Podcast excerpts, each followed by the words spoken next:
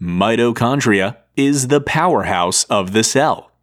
It's a phrase as old as biology, and millions of students in science classrooms have heard it before, to the point that it's almost a joke. But what does the phrase actually mean? Well, mitochondria is the powerhouse of the cell because that's where cells create the energy they need in order to do, well, anything.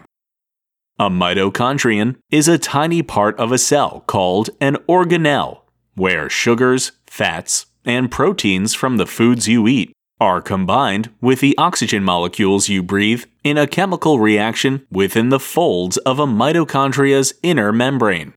This membrane contains a fluid called a matrix, filled with proteins and free floating DNA and ribosomes when glucose and oxygen enters the matrix, they combine to create adenosine triphosphate, or ATP.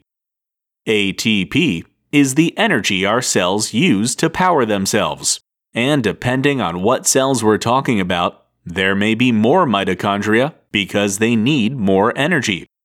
For instance, the cells in your muscles, kidneys, and brain have more mitochondria than the rest of the cells in your body.